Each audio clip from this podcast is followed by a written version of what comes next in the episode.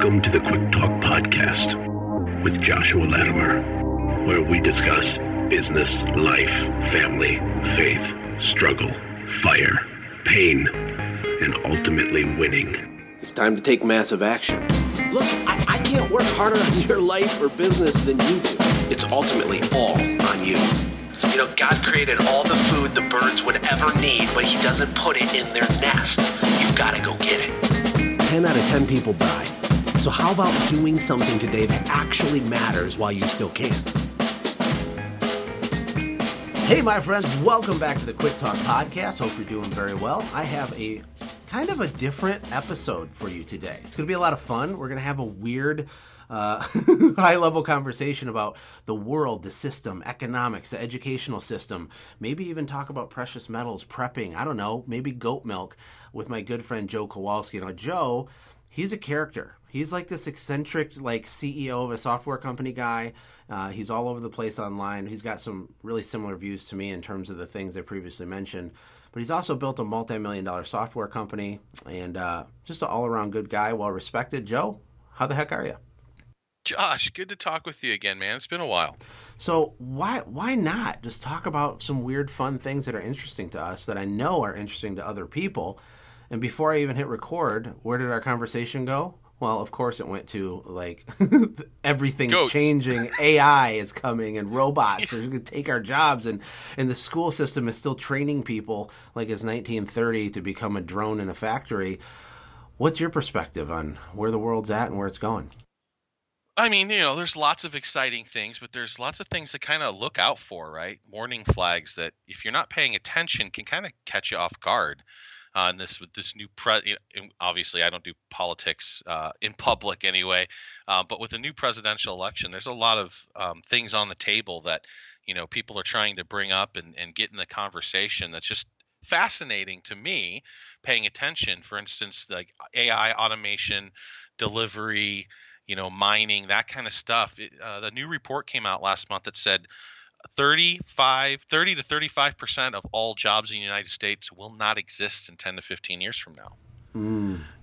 And Mm. that's uh, that's that's kind of scary because 30 percent of the workforce, through no fault of their own, is going to find themselves out of a job and without any skills to enter into the market again. So, oh, how are we going to even deal with that? That just that's so mind blowing. It's mind blowing. So much has changed. It's exponential change now. It's not just like cha- like one thing I told my kids one time. I'm like, if you look at like all of human history on like a linear, like a what's a timeline, and like you go back to like the wheel, like like they made the wheel, and everybody's like, yay, this is so awesome! What a great piece of technology! Now we can roll around carts and stuff.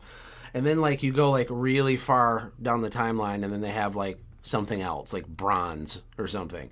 And so like there's this this relatively slow growth with advancement technological advancement.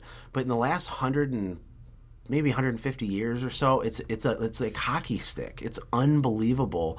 It's like you have thousands of years of you know innovation and growth but nothing insane. And then it hockey sticks. I mean we have 5g coming out which that freaks me out and we can talk about that. But things are changing so fast the only constant seems to be change Which you know, uh, you're uh, you're a Gen Xer, or you did you catch I- that I- millennial? No, I'm technically a millennial by like a year, and depending on who's arguing it, they would call me one or the other. I'm not sure. Right, but you're you're like the I was born uh, in the, 81. the elder. You're like the millennial elder. Yeah, yeah, well, I'm I'm Gen X, right? And so um, our generation is the first generation in human history that was born whose only constant was change. Like my dad's dad, like you know, not not a whole lot had changed between his growing up, and then you know, with me, I remember like Betamax and VHS and microwaves and dishwashers. Like, forget about computers and cell phones, right. right? the home Um, appliance revolution. it's ridiculous. And then I saw a thing the other day. If you look at a picture of like 1920, uh, right before um, Ford started cranking out the Model T, and if you take a look at a picture of New York, it's horses everywhere as far as the eye could see. It's like traffic jam with horses. 13 years later, same picture, same corner, 100% vehicles in 13 years. Thirteen And years. you got to and you got to think about the the stable uh, and horse industry at the time was like we've been doing this for thousands of years my grandpappy raised horses and you know and there was the muck you know think about new york with all the horses the, the shit that had to be scooped like an entire industry and everybody was like this horseless carriages whatever 13 years later decimated the industry is gone and I bet there was a small itty bitty fraction of the horse buggy manufacturers that probably had the the brains to see it and maybe position themselves or exited just in time. But I bet ninety nine percent of them just just burned to the ground. That was it. Things changed. People moved on. People vote with their wallets. And and that is a cakewalk compared to where we're headed if the economists are right.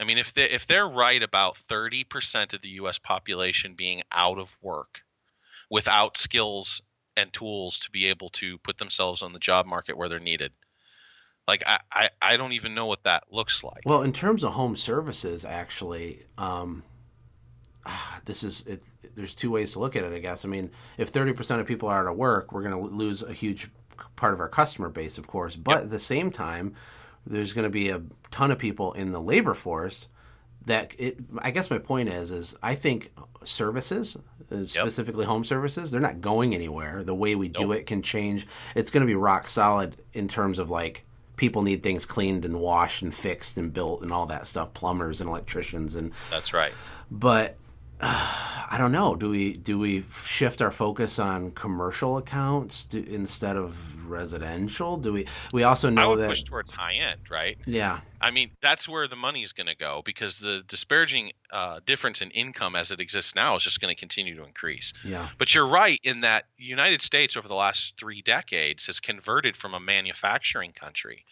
to a service country. Mm-hmm. Like the vast majority of our GDP now uh, internally is going to be off services, not the products that we build. Um, and that's okay, but that's interesting because those service providers are a little shielded, but they still got to get customers. So the low end customers, those are going to go away. Yeah. And the people who are the the middle class is going to get divided. They're either going to go down into the right. The it's just shrinking. they're going to rise. That's interesting. And so, well, it's been yeah. four years since I had I had a service company for ten years myself, and that's how I kind of got into this journey here. But um, just in the last four years, so much stuff has changed. And uh, it, what was I going to say? I'm losing my train of thought. It was really good, Joe. Always. Uh, it's going to come back to me. Keep rolling. I mean, you know, look at the advancements in technology just in software, right? I mean, Service Monster's offering over the last 13 years has radically changed and where we had to do with our customers just because they're expecting more. Uh, cell phones, we only got cell phones. The iPhone only dropped in 2007. It's only 12 years ago for crying out loud. And look at how it's radically changed our lives, access to social media. Um, and, and it's just, it's just absolutely insane how things – are changing, how quickly they're changing, and they're just getting quicker all the time. Oh, it came back to me just in the nick of time. If I still had my company, uh, one of the things I would be doing is figuring out how to create uh, almost like a SaaS model with my service company, a subscription yep. model. And you know, I've been I've talked about this on the podcast a few years ago for the first time, and really no one's talking about it for the most part. I know a couple companies doing it successfully but they won't share what they're doing because it's like a secret to them. They're doing fifty or eighty thousand a month in reoccurring revenue as a service provider. I almost wonder if that could be a good pivot too. I've been preaching it for ten years, man. It's built into Service Monster. We have a contract feature. You can take a residential client. You can say, "Hey, we've done this cleaning for you. I'll knock twenty percent off if you sign up for our monthly. It helps keep our costs down. It helps keep our revenue flat. It helps you as a client because I'm your guy. I will come out when you need to, and once a year I'll come do a deep clean for you. Mm-hmm. And then they get that 20 or 30 bucks a month, right? And now you're looking at $360 a year if you do one deep cleaning and one visit for touch ups. Man, that's that's a decent. We just released new average invoice for the nation. It's a 282 average uh, dollar average invoice. Well, most of your customers are. I know they're all over the place, but is the lion's share from the carpet industry still? Yeah, I would say that that's 80% carpet cleaning and 15% window and pressure now. Since the last time we talked, we've really moved into that industry hard, right? And uh, lots of people have, have come over. Well, and it, so it just solves so many problems because of the seasonality, especially in like the Midwest. Yep. with cash flow. And the other thing is, is the timing's right for it now because people are trained to buy things on subscription like never before. I mean, if you look in the 80s, I mean, I was just a little guy in the 80s, but I remember talking to my parents about this. Like, the idea of even getting a credit card at first was really taboo. It was like almost shameful, and then it sort of it shifted over time to where it was kind of cool and trendy to get your J.C. Penney's card or whatever, and and now it's just a way of life. And then uh, paying monthly subscriptions was taboo. And now it's Yep. normal, like Netflix and Amazon Prime and whatever. You There's know, a Ed York things. tried to do the subscription model, um, and the and um, Jon-Don has a Stay Beautiful program uh, that they've been pitching for three decades, thirty flipping years, and Boomers never really wanted anything to do with it. I've seen a couple people successful. Um, uh, the Burdicks have a, successful model where they're drawing in monthly recurring revenue, but they work their ass off for it and they targeted a higher end client. But millennials are buying it now. They are buying it on a regular basis. Nate brought out of Oregon. Um, you know, he's managing a, a system where he's getting monthly recurring revenue from his client base, and it. Yeah, And you're right. It solves so many problems. It's the whole reason why I invented this business model. Software as a service didn't exist when I came out in 2003. My only goal was to make exactly the same amount of money this month as I made last month and not have to make a single sale. So I could go sales one month, development one month, sales one month, while the other guys were working on development and training, right? So it, it was a strategic model, but now it's such a stable form of revenue. We have our own express lane for business loans. We get special rates and they're super willing to throw money at us. hmm Yep. Well, and when you sell, you got a higher multiple. It, it's everything about reoccurring revenue is really juicy. I mean, for home services, oh, it, it's such an opportunity, and you know, people like to make fun of millennials or beat up on millennials, but the fact is, millennials are rich. Like, they're not all of them, but like they're making money right now. So all these tech startups, all these people, the millennials aren't like the dumb kid eating a hot pocket in his mom's basement. That's maybe a couple of them they're like they have money and they're buying homes and the and the reason I bring this up is they don't know how to change their own brake pads. They ain't going to clean their Nope. own thing. They don't do anything And they don't care to know. They don't, think even want ma- to know. I saw uh, Gary Vaynerchuk riffing on this, talking about I don't want to know anything about my car. I'll take it to the mechanic, and yeah, he could screw me over, but so what? I'll buy another car, right? Yeah, So- we're more uh, disposable. Like we, we're uh, what's the word? We we're we've been raised where we throw things away. You know, my grandma Yeah. still has a TV. You know, the TVs Yep. when they weighed like five thousand pounds and Yep. the tubes, and they still works though, and it's like thirty five years old. Those don't exist now. Like we buy a TV, a new TV, even when ours does work, if it even lasts more than a few years. And we're Because you want a few extra inches. Yeah. Yeah. we want status. We want we're consumers, and it's actually really scary in a way because if you if you study like I'm not like an expert on this. I'm an amateur nerd who loves conspiracy theories, history, archaeology, all that stuff. But the rise and fall of empires always ends in a state of excessive luxury. You know that this is like not good in a way because when like I, made a video on Facebook yesterday, like in the year 1812 and you're like a homesteader trying to like clear land to build your log cabin so you don't freeze to death like in eight months later like you don't have time to like worry about like porn or like go play video games and just focus on luxury and consumption like that's not even it's not even a temptation because it's Or not it's not on the table About start starting a new job, right? Or curl up into a little ball because you had a confrontation. Not only Right. did it not exist, but even if it did, ain't nobody got time for that. We're trying to survive over here, right? Life right. expectancy of 42 years. But now we we throw things away. We're less conne- we're more connected but also less connected than ever before. People's social skills are changing. The way we engage with each other is changing. Sex is changing. Like there's all these robots. Like, weird stuff is happening and it's not good and I, and I don't mean to be like doom and gloom because there's massive opportunity in all this, and we'll have to see how it plays out. But I thought it'd be cool to talk about some of this stuff because I don't know. I've never talked about it on this podcast before. I mean, how do you see it? Do you see this as a, a big juicy Well, I mean, there's good opportunity? and bad, right? Obviously, there's good and bad, and, and you got to keep in mind we're in our infancy on all this. The technical and social uh, and and digital age has happened within my lifetime. That's insane. And so we have no idea what we're doing. We're trying to figure it out, right? We're trying, and I think eventually what's going to happen is our sources of information are going to get more scrutinized. Right now, there's no scrutiny because Well, we're having. starting to now. they're It- starting. They're just starting to. That but think about this terrifies for a me. second. It's terrible. But but here's it, it's a it's a natural reaction though if you think about it. Prior to 1995, when the internet was launched on the United States, 1995, not that long ago.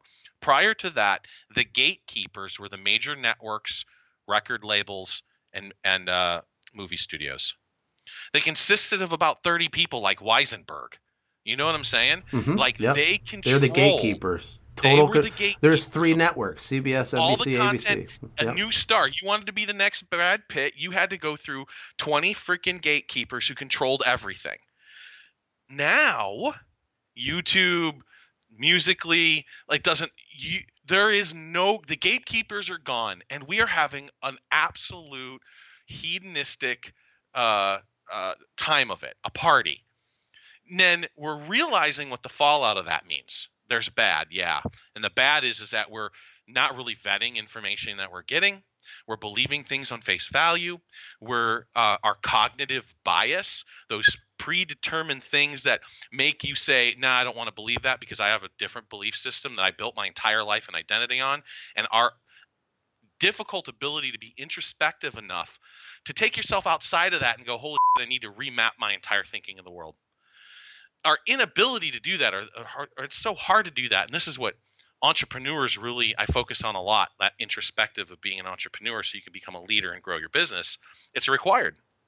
But we're getting all of the data and all this feed through all these social media confirmation bias and it's feeding in and the algorithms are feeding us things people in, interact with and they interact with things largely negative on the negative side of the scale. Anything sensational gets clicks, and so even the news is highly incentivized because the news business models changed too. Because back in the day, when you were just uh, you know like the local editor at a thing, and you're you're you're hitting the beat and like get, getting the scoop or whatever, that was one thing. But now, because news is delivered digitally, it has a very short shelf life. It's all about clicks and eyeballs and attention. So like it- it's incentived in their very business model to be as sensational as possible.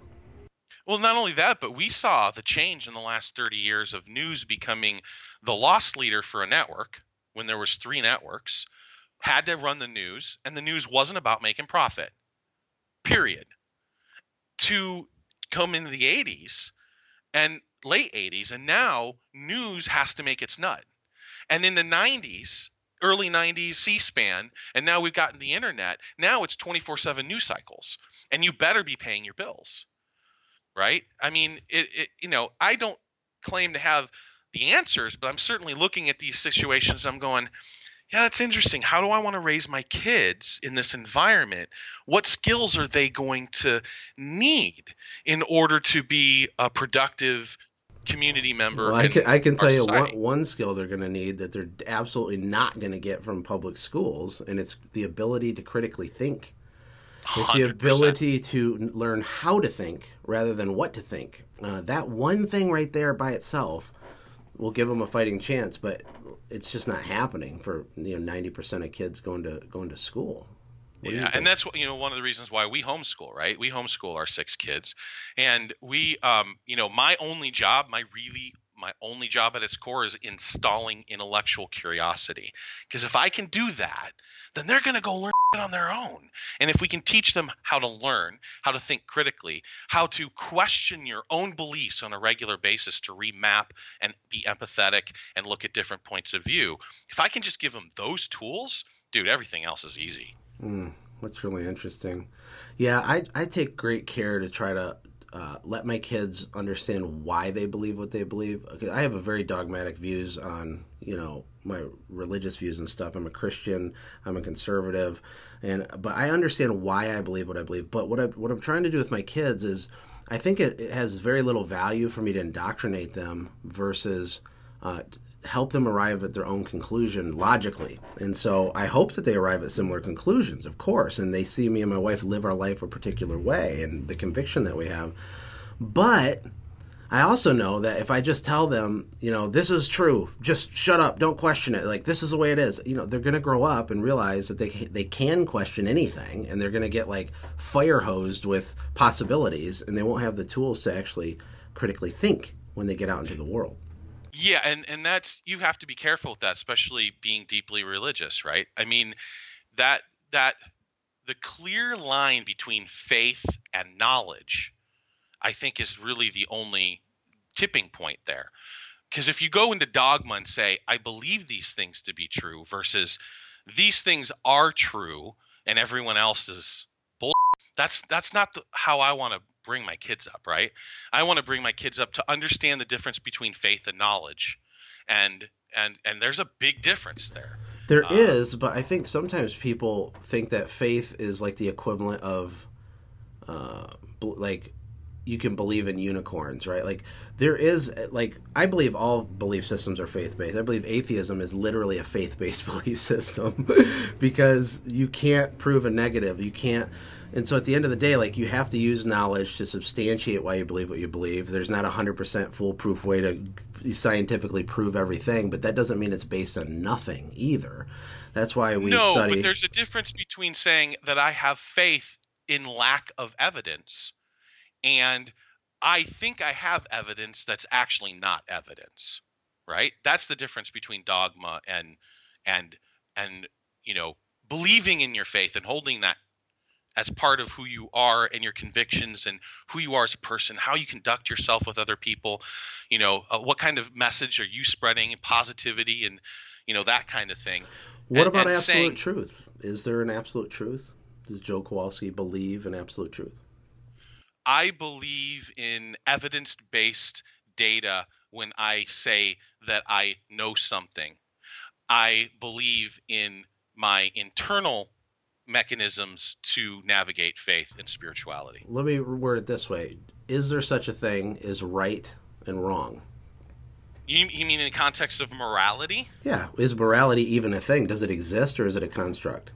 Of course, but I don't necessarily believe that that's limited to someone of uh, a specific faith. Yeah, no, no me neither. That, I'm just morality saying, does morality wired, exist at into all? The fabric of who we are. Right, but yes. if, if to me, this is my view on it, is because it's self-evident that morality does exist, whether you're a pygmy uh, Indian and wherever they're from, Africa or wherever they're from, um, whether you're that person or you're in the Western world or you're in Asia, where everyone universally knows it's like wrong to push a little old lady in front of a bus or some horrible thing, right? Like we know theft is like bad. And because of that, that is evidence to me uh, that there is an absolute truth. Every if there's a if there's a universal law hardwired in, there has to be a lawgiver. There has to be something and, else. That truth to you though isn't transferable. There's no evidence for it. So and, and again, evidence that morality exists. I'm a scientist, right? Are you saying there's no evidence that morality exists, with, or, or the deal, part after that? I'm just wanting to clarify.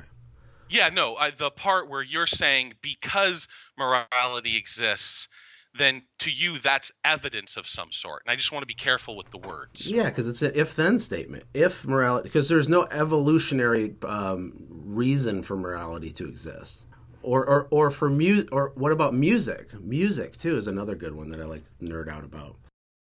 What the feeling that you can invoke emotion based off of a painting or a the poem fact that humans music? are moved emotionally because of something visually aesthetically pleasing or audio again that's true, but that's not evidence directly related to any one belief system. I'm not talking. We're not even to the belief system yet. I'm saying okay. that.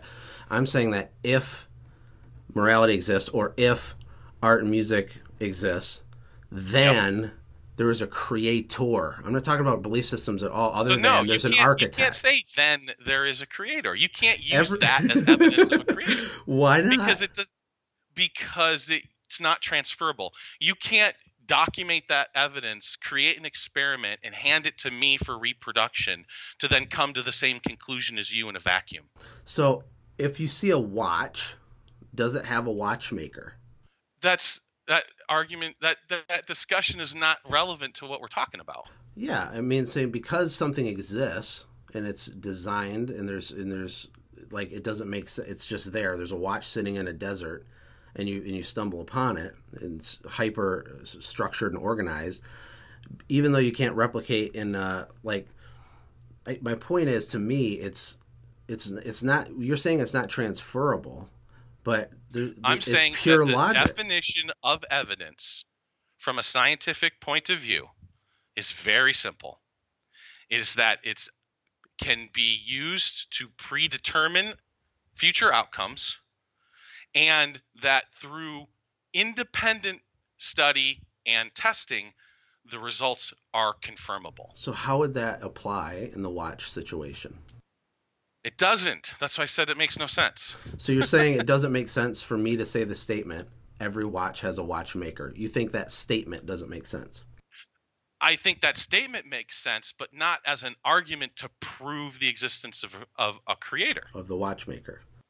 No, of the watch, there is a watchmaker. It's a human being, but we cannot use that. It's to the same it's the same exact it's- thing. It's not. But that that's the thing is it's not Why? because you can't confirm the you can't scientifically through evidence confirm the human maker. We can through evidence confirm the watchmaker. Hmm. Well, now, again, and I'm not, and I'm not, I'm not. You're you're putting me in a position no, where I'm Joe, arguing- this is seem to be arguing amazing. We're not religion. arguing. This is amazing. this is the whole no, but I point. want to be sure that people listening understand where I'm coming from here because I'm a scientist first, right? I did um, biomedical polymer chemistry for years. My engineering background is, you know, uncontested, and what I do here at Service Monster is ridiculously complex. All science, all evidence based Mhm. all based off the scientific method and research and affirmation and so forth. So I'm uh, what I'm trying to do though is say if those of faith want to be able to enter into discussions, then we and the other side, the intellectuals, the, the atheists, let's say, who don't think faith exists or whatever, or don't think creation exists, that the, the definitions of the two fundamental things that you have to agree on before you can even have a debate is the difference between evidence and faith. Right? Faith is the ability to believe in something in lack of evidence. That's it. That's as simple as that. But And that's evidence that is right there is my problem with it is that you're implying that because forget about religion there's lots of things we do every day that are faith based Yep. but when you say things like when you say things like um, um, you know faith equals zero evidence that isn't true. There's circumstantial there's there's ancillary evidence around all kinds of things. For example like the existence of george washington. You know we have evidence to prove that you know he was he wasn't a fictional character or whatever. So there, there's there is things involved that lead you to the conclusion that something is reasonably true which would merit you putting faith in it. I think blind faith is silly um, but you're it almost sounds like and maybe you're not you can correct me What that it sounds like you're a version of implying that. faith? Yeah, that's what it sounds like you're implying. That's hundred percent true. And it's a very personal thing. you think that's all 100% faith is true. blind faith. That's correct. That is and that's not there's nothing wrong with that why is that negative but i think we got to go back to evidence right because i think that's the word that we're hung up on because you you made circumstantial evidence and like there's evidence on how you feel like our interpretation of the world through perception isn't reality you realize that right Yeah, the, the way that our atoms. eyes interpret the light and make up colors that don't exist light doesn't exist it's a construct of our mind like we are so far Photons don't exist? do what You're saying photons don't exist? Light doesn't exist? no i said white oh, white. white. I thought you said light doesn't exist. Nope. the color light the color white does not exist yeah. it's a it's a construct it's all of the photons of every wavelength of the visible spectrum coming back at us right I do agree that humans are wildly emotional pretending to be rational. that's and, true too yeah. And I totally get what you're saying with all that, like completely. But I also there's know that people point yeah I also know that people say they believe in whatever with absolutely zero reason, no reasoning, no wisdom put into it, what Oh. their claim is. See, reason and wisdom is different, and I think you could make an, a good argument for replacing your word evidence with reason and wisdom. Well, it's reasonable to say that there's a, every watch has a watchmaker, even though, if we're pure logic, technically, maybe the watch did not have a watchmaker. Maybe been made by a robot. It, maybe, well, yeah, or maybe it was just like a weird circumstance of impossible events where it assembled itself in some crazy thing we can't think of right now. I think it's highly unreasonable, but but it's not blind faith to believe that a watch has a watchmaker. To me, So I think we've come to a, a pretty good common ground, which is let's save the word evidence for science, and let's let's take faith to mean belief and lack of evidence, but to separate the uh, spaghetti monsters from the you know uh, Christian or you know whatever faith you want to believe in. Jesus, man, Fine, Jesus. that's hell yeah. but but that that has comes with uh, what? Damn it! What are the terms you used? Um, wisdom and Reason. yes, wisdom and reason. So I think that that's you can use that as your filter in faith to say, well, no, my faith is reasonable. These are unreasonable because You know, I don't have to go to go back to culture because this has been really fun. This is like my favorite podcast ever now. But when, to me, society is losing, and now you fully know my worldview, right? But Yep. society was moving from a place of more certainty in their identity and right and wrong and morality and established kind of overarching macro level ideas of how we quote unquote do things. We're moving from more stability and consistency with that more towards chaos or more towards all belief systems are equal and you can invent whatever thing you want because all faiths the same. And and to me that's really it's it's not good at all. Well, I think the Mormons would have issue with that sentiment. With what part? with the part that creating new things to believe in as opposed to things that are more traditional and tried or true. You can just whip up anything you want now, it seems, and Yeah. say that. I mean, you, believe do. s- s- Doesn't does it seem to you that that's the case though? People are, that there's are whipping very- up all kinds of stuff. I think morality, um, there's a core, and then there starts to get a fuzzy outer edge.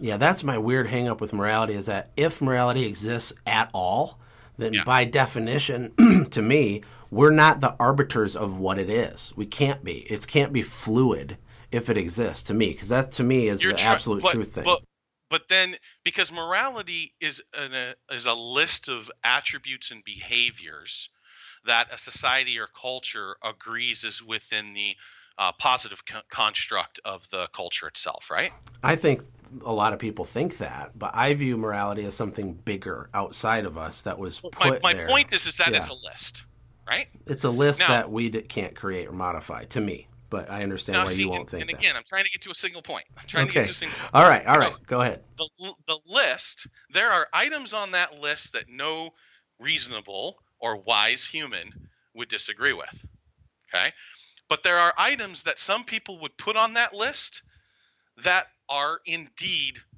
fluid and flexible and skirt the question of the morality of some people and not others Oh. I, I agree. People put stuff on and take stuff off and create their own list, and they have crayons and they make their own list that no one even sees. And then the uh, influencers will create a list, and other people will buy into their list. There's lots of lists. Well, Uh, my point no is, is that I, unless you're saying that it's really just a core set of a couple things, then uh, then I don't see how you could say that the list that we labeled morality is a fixed thing. Well, we don't have to necessarily debate on how many things are on it. That would be a whole rabbit hole. But I do believe it's it's a core small set of things. But I think Okay. that What about being gay? what's that What about being gay? Should that be on the list or not? as being moral or immoral? It's immoral. And that's your list. And that and and you're saying that that is part of your moral list, which is defined somewhere else and is an absolute. it's part of what's self-evident through the the reason it's reasonable to me because it goes against nature, biology. It goes against the Word of God, which That you think is a against biology, but that's a. And there's plenty Yeah, of you're gonna say there's gay frogs and stuff, but but to me, it's not like I don't have like a, a emotion attached to it. It's kind of like uh, it's just like two plus two equals four. So when when one of your children comes up and says, "Dad, I'm gay," then are you going to think of them as morally reprehensible? I'll think no, I would love my child, but I'm not. I wouldn't acknowledge that two plus two now equals five because it's not true. And this is where I this is where I contest that the question of morality, at least on its fringes, is fuzzy and determined by the society that the vast majority of people want to live in. No doubt about that. Like that's not a is as popular of a position as it would have been 20 years ago or 100 years ago. And it's Oh, going God, to continue 10, to get 20 less. It's going to continue to get less and less and less popular and potentially dangerous to have it. Um, and also, people conflate hate with. Uh, Well, it was it was dangerous to be gay 20 years ago. Let's be honest. People were getting murdered for it. Yeah, but for me, because my worldview is that if there's a watch, there's a watchmaker. If there's morality, there's a morality maker. I don't get to decide what it is. It's already decided. I can yield to the truth of it. The two plus two equals four. That's how I view it. Or, or I can pretend like it doesn't exist and create my own list. And I don't do that. Yeah, that's just very interesting to me. Yeah. But, you know, I just think as small business owners, there's so much diversity in thought and situations. There's all of us are thinking things like this. We also know the world's changing. It's getting weird, you know, with even with gender stuff and that whole thing is a great conversation we could have. Things are just changing very quickly and it's going to affect our families, it's going to affect our relationships, it's going to affect our business, it's going to affect our ability to preserve and grow and create wealth. And I do see a lot of opportunities still. But overall, with everything we're talking about, are you feeling uh, optimistic about where things are going, or do you think it's it's going to be bad in the end? I think that um, as everything, we're trying to figure things out, right? So the question is, is does our survivability clock run longer than us trying to figure out things that are destined to kill us? I got. and I gotta say, I, I don't know, man. Humans don't. It seems like things go sideways. People get. I don't know. Like there's an arrogance in technology to some degree. It seems like where you know we think we have the answers, or even with like immortality and people trying to freeze themselves, and it just seems it seems futile in a way. But it's also awesome because I'm a nerd and think things are interesting. Uh, but it- look at we've ten thousand years without tech as Homo space sapiens with cult with culture and a place to uh, have a community, right? I mean, it's ten thousand years, and it took nine thousand nine hundred years on one side of the equation, and a hundred years on the other side, where we're at now. I know it's a freight train. That's what I meant by the hockey stick. It's just exponentially getting crazy. So let's try to land the plane on our weirdest but most interesting conversation ever. I can't wait to get the comments and feedbacks on this bad boy. This will be interesting. and I'm just doing devil's advocate here mostly, so don't you know? I'm not a, a, a science purist hedonist, so no, you're definitely a hedonist. We know the truth now, Joe. that's right.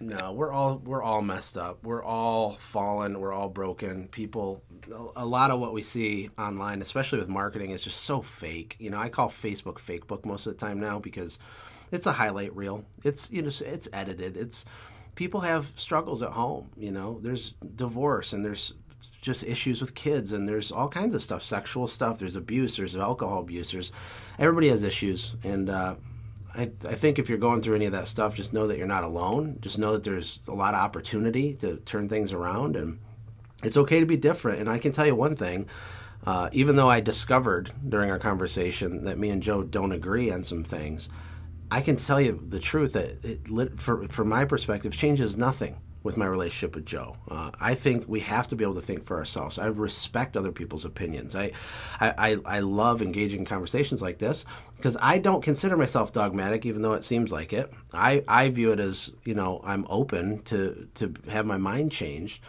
But I spend a lot of time thinking about this stuff, and we'll still be friends. And plus, you got a really cool software company to boot, so we can always talk about that. But well, and, and I appreciate um, from an empathetic point of view uh, everybody's perspective, as long as it's positive and um, you know comes from the right place, right? Which is why you and I will always be friends. I you you you present that very well, and you're open to have more difficult conversations because honestly, if you're not willing to have difficult conversations, what's the point? Well, that's actually part of the problem with the way the news is filtering things. And Yep. is that what's happening is if you're like a liberal, over time, as your behavior is logged and data is collected, you get served more and more things that you know feed your Confirmation bias. bias. Yeah, exactly. So you're in a uh, echo chamber of the same stuff, and that's happening for all groups of people. All So- groups and all interests. Exactly. So we're in these echo chambers, and it's it's dangerous because it causes a lot of anxiety and it causes anger, and people are getting mad. And you have like Antifa doing stuff. You got these crazy. There's just crazy people getting re- way more edgy lately, and I think it's kind of due to that to some degree. And it's it's wild. It's it's it's really really kind of scary in a way. Yeah, I mean, like universities tossing out, uh, you know, people who speak because the people don't want to hear about their They opinions. don't. Yeah, they don't want Isn't ideas. that isn't that the Our place where you go to have your IDs challenged in the first place? Yeah, it's. but they feel morally justified. People feel like their outrage uh, is justification, logical justification for like physical violence or something. Like the more outrage you feel about something, the more allowed you are to like take matters in your own hands. And That's just lizard brain taking over, right? It's scary stuff, man. yeah. It's scary stuff. Well, before I let you go, what's been going on with uh, Service Monster? I know SendJim has an integration with Service Monster. Um, You got a lot of great features. Where's that at? What you've been working on? What's coming up next? Well, we've got some definitely exciting news on uh, August 15th. We're having a Service Monster webinar. And though we drop huge amounts of value and I spend huge amounts of money on value content, this is just straight up Service Monster. And what you're going to get out of this webinar is uh, how Service Monster can benefit your business in general. So we'll go through the app, we'll go through the desktop app, um, and, and touch on some of those key features. But the message here is simplification because we're coming out with a whole host of uh, new features and products. So the new app will be introduced. Um, it's replacing our current Mobile 3 app. Um, it was just getting old and tired and, and needed a refresh. And this is light years ahead. I'm so excited. It's so simple and easy to use. Core, another product we're going to be introducing. It's going to be our $49 option, which includes just CRM, accounts receivable, and scheduling. So it's a very slimmed down version of Service Monster. Some single owner operators will get on and occasionally be like, whoa, there's so much here, I'm overwhelmed. So we wanted to be able to offer a smaller price package for those people who just need basic CRM, and then they can grow into those more powerful features. We've replaced our entire schedule in Service Monster 6, which we were already the leaders, but man, I just I I saw what we did with mobile and simplifying things, and I really wanted to take some of the use cases to Service Monster 6. And incidentally, the Service Monster 5 had some features that were better than Service Monster 6's schedule. And so we learned from that and we came up with this brand new design. It's so much faster, so much cleaner, and you're able to get all your processes done very simply. Um, so that's inventory control. So as you use orders, it'll automatically deduct inventory and create purchase orders for you to re up your juice and gear. Um, and we'll be releasing a trial. So we've never done this before. We've normally done demo, right? You go and fill out demo, you go in, uh, and it's got pre-populated fake data, and you can kind of get the idea. Well, now the trial is 14 days free. You just sign up either on your phone or on the desktop, and you're instantly in to your own database. Now, can they do that now, or do they need to go to the webinar for the trial? They'll need to go to the webinar for the trial because we're currently doing demo. At some point between now and the webinar, it'll it'll we'll do a, what's called a soft launch where we'll change it, but not talk about it too much because we want to make sure everything's working and it's looking good and we're not losing anything. And then at the webinar, that'll be the big, okay, guys, it's ready. Go download the app or go sign up for the trial. Yeah, and if anybody's listening to, to this and you don't have a CRM system, literally stop doing everything and go sign up and get a CRM. It's a foundational cornerstone to operate your business. But for people that already have one, um, how are you going to persuade them to come check out what Service Monster has? Is it just a, a, better system? Is it more affordable? The feature set's different. I mean, there's a lot of different ones out there. What would be your elevator pitch on why they really, really need to see what you guys have been working on? Yeah, so first of all, we've been at this for 16 years and we invented software as a service, so online monthly software. We were one of the very first companies to do it. So we know what we're doing on the entire platform. And we don't just sell you an app. It's it's an entire platform. Our desktop product that you access via the web is so ridiculously powerful for scheduling and automation, reminders and re- client retention, uh, reporting and dashboards. I don't think anybody would have issue with me saying that we are by far the most powerful on the desktop. In the past, where we have fallen is uh, in the simplicity side of the equation because there's just so much. Because you're and a data us, scientist and you wanted all right. the buttons. that's right. That's 100% right. And so I, you know, over the last 4 years it took me a lot of introspection and shifting and remapping my view of the world to say, "Oh, I get what they want on mobile now." And we released kind of what I call a smoke test, uh, a product called Technician, which was specifically for just the technicians to see if we got the tech and the usability right. And we nailed it. They absolutely love it. And so now we're taking what we learned, we took what we learned from that and completely rebuilt our mobile solution. And so now, again, everything in Service Monster has been streamlined and simplified. So while we have the most powerful tools, and that has been a roadblock to some people in the past, now everything is just so much easier to run your business. We have more features than anyone by a lot. Our customer support is touted the best by anybody who who cares to listen. And we've been doing this a long time. We really care about helping businesses grow. And look, I'd be the first one to say if there's another CRM that works better for your company, get that one first. Because honestly, I don't need the $80, right? What I need is a scaled version of lots of clients who are very happy with our product and that's what we have. And so we're just looking to grow that even more as we move into different industries and offer these different offerings. So mm. come by August 15th, come take a look.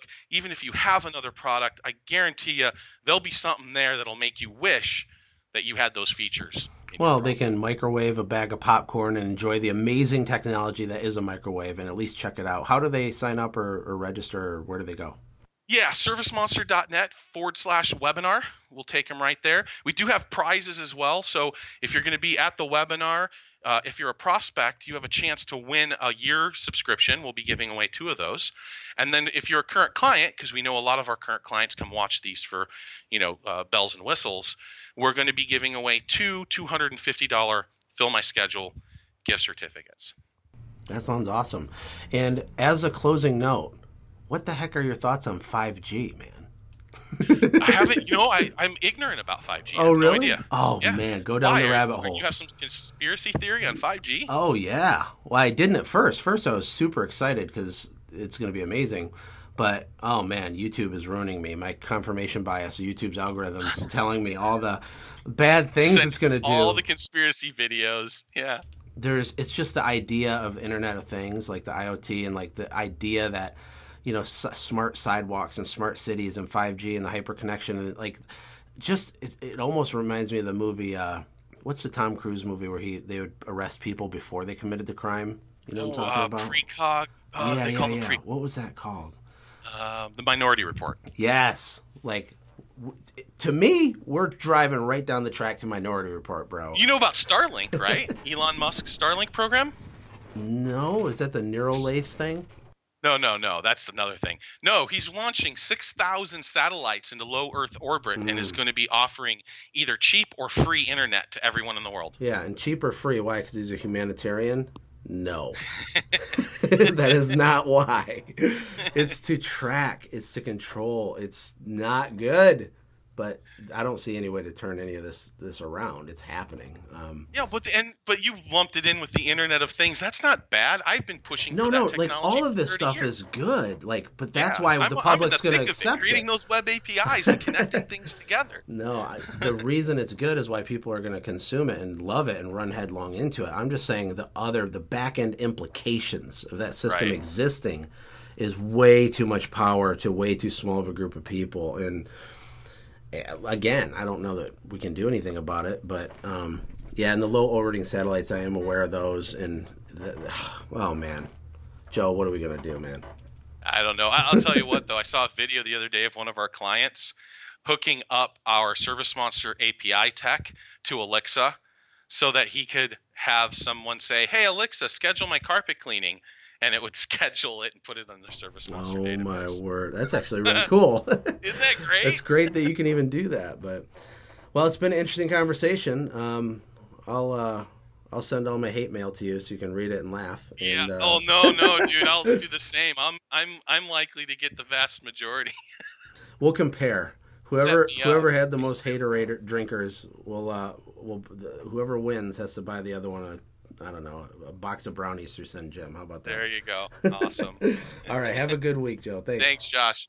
See ya. Hey, thanks for hanging out, friends. And from all of us here at the Quick Talk Podcast team, we hope you loved today's show. We hope that you were inspired to become a doer and not just a listener. Apply what you've heard today in your own business and watch things change for the better.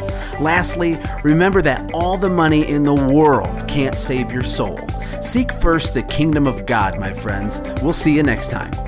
For more information about the Quick Talk podcast or Joshua's other businesses, visit our website, quicktalkpodcast.com. Have a blessed day.